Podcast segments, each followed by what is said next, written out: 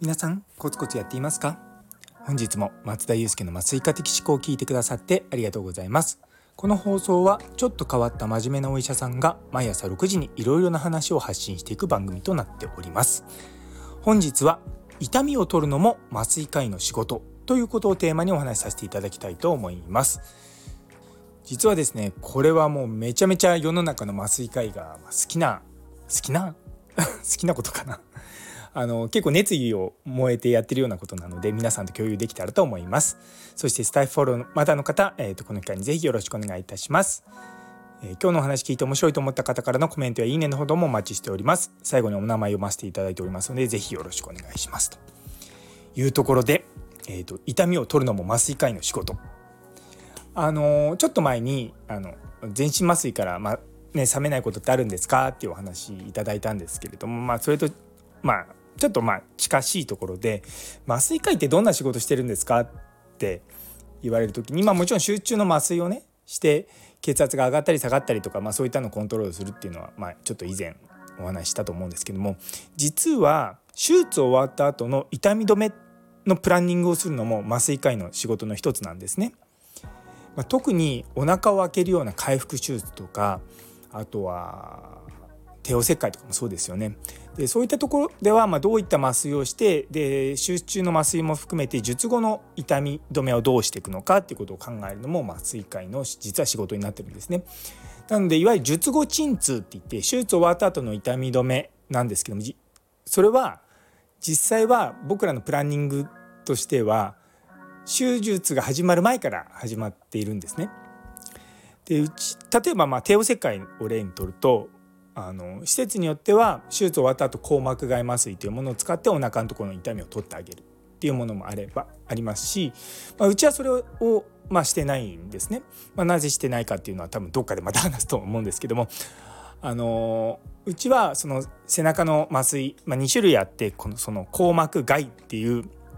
無痛分娩にも使える方法とあと脊髄くも膜下って言って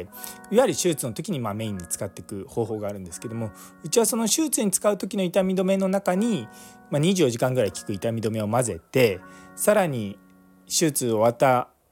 時からもう痛み止めを定期的にこうとの使うってことをやってます。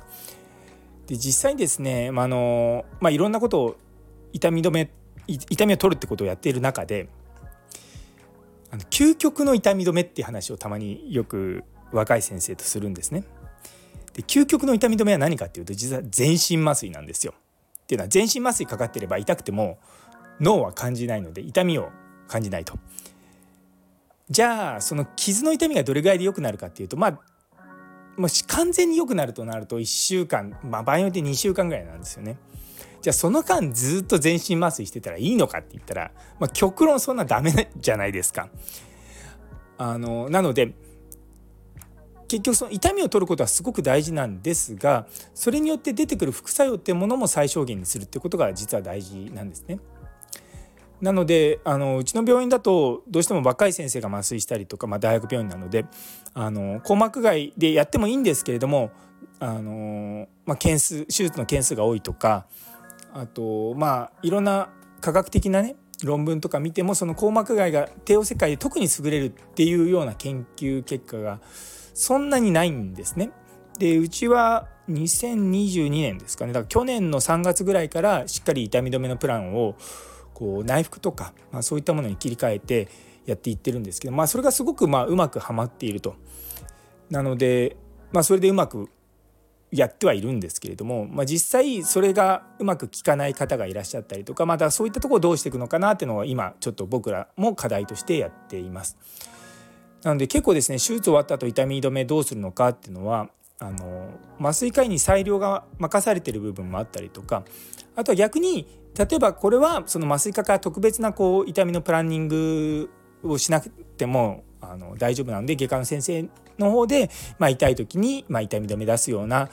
まあ、あの普段の指示で大丈夫ですよっていうようなことを言うこともあります。あのただやっぱりあの以前カナダで働いた時は外科の先生たちの痛み止めの出し方がやっぱり上手だったんですよね。っていうのも結局痛いと自分たちが呼ばれてで何とかしなきゃいけないと。で日本の方々は結構手術終わった後痛み止めとか使ってもあの1日これ何回目なんであのもうちょっと我慢してくださいって言って、まあ、皆さん我慢してくださるんですが、まあ、向こうの人たちはそういうの我慢できなくてなんでそんな痛み俺は痛いのにとか言ってねブーブー文句を言ったりとかするのでしっかりやっぱ痛みを取るっていうのも、まあ、文化の違いっていうのもあると思うんですけども、まあ、それでももうちょっとしっかりねあの痛みを取るような、まあ、痛み止めの使い方とかしていくといいのかなとは思います。あの僕らの施設だと今カロナールっていうアセトアミノフェンとあと N セイドっていういわゆる解熱鎮痛薬ですよねあのイブとかロキソプロフェンとかロキソニンとか、まあ、そういったものをもう痛くても痛くなくてもそれを飲むと。っていうのは傷があるから痛いに決まってるだろうと。なんでそういったあの基本的にそのベースのところにこう痛み止めを使った上に、まあ、さらに痛い時に、まあ、もうちょっと強力な痛み止めっていうのをこう処方させていただいてもうほとんどの人がですね手術終わった後も内服、まあ、特に帝王切開なんてあの半身麻酔が多いので。あのまあ、そういった形でやってまあおおむね問題ないんですよね。なのでやっぱまあそういった形で結構麻酔科でねやれることって実はたくさんあるんですけどもなかなかですねあの外科の先生たちの診療にまで、まあ、口を出すって言い方変ですけれどもあくまでもアドバイスをすることがする段階止まってるんですね。で実は去年の4月からその手術終わった後の痛みに関してその麻酔科が中心となったチームでこう改心とかをすると、まあ、加算がつくっていうのがなったんですけれどもまだちょっとこう最初の制度設計としては僕的にはちょっと弱いなとは思うとこなんですよね。でそれに合わせて、まあ、うちでもその帝王切開術後の痛みを麻酔科で出そうってしてるしたんですけども結局蓋開けてみたらあの帝王切開対象にならないって言われてなんじゃそりゃと思ってまあでもそれでもまあ全くゼロだったところにそういった新しいあのものが出てきたのであまあいいのかなとはちょっと半分思ってはいます。あのやっぱそこら辺がですねまだ日本の医療で弱いとこだなと思いながらも自分が まあ将来手術をま10年とか20年後に受ける時には僕は痛いのは嫌なのでまあそれがしっかりですね日本全国津々浦々であの当たり前になっていただければなと思って、まあ、日々いろんなところで啓蒙活動等々しております。というところで最後まで聞いてくださってありがとうございます。ちょっと麻酔科医のね仕事分かっていただけたでしょうか？ね、というところで、えーと、昨日の生産性における85%ルールという放送にいいねをくださった岡プラスさん、マータンさん、ゆいつむさん、さやもさん、たんぽぽさん、みちさん、アネソーニ先生、ノエルさん、ラグビー先生、モニさん、コムさん、さらにあコメントくださったキムショさん、中村先生、どうもありがとうございます。いつもいつも本当に励みになっております引き続きどうぞよろしくお願いいたしますというところで、えー、今日という一日が皆様にとって素敵な一日になりますように。それではまた明日。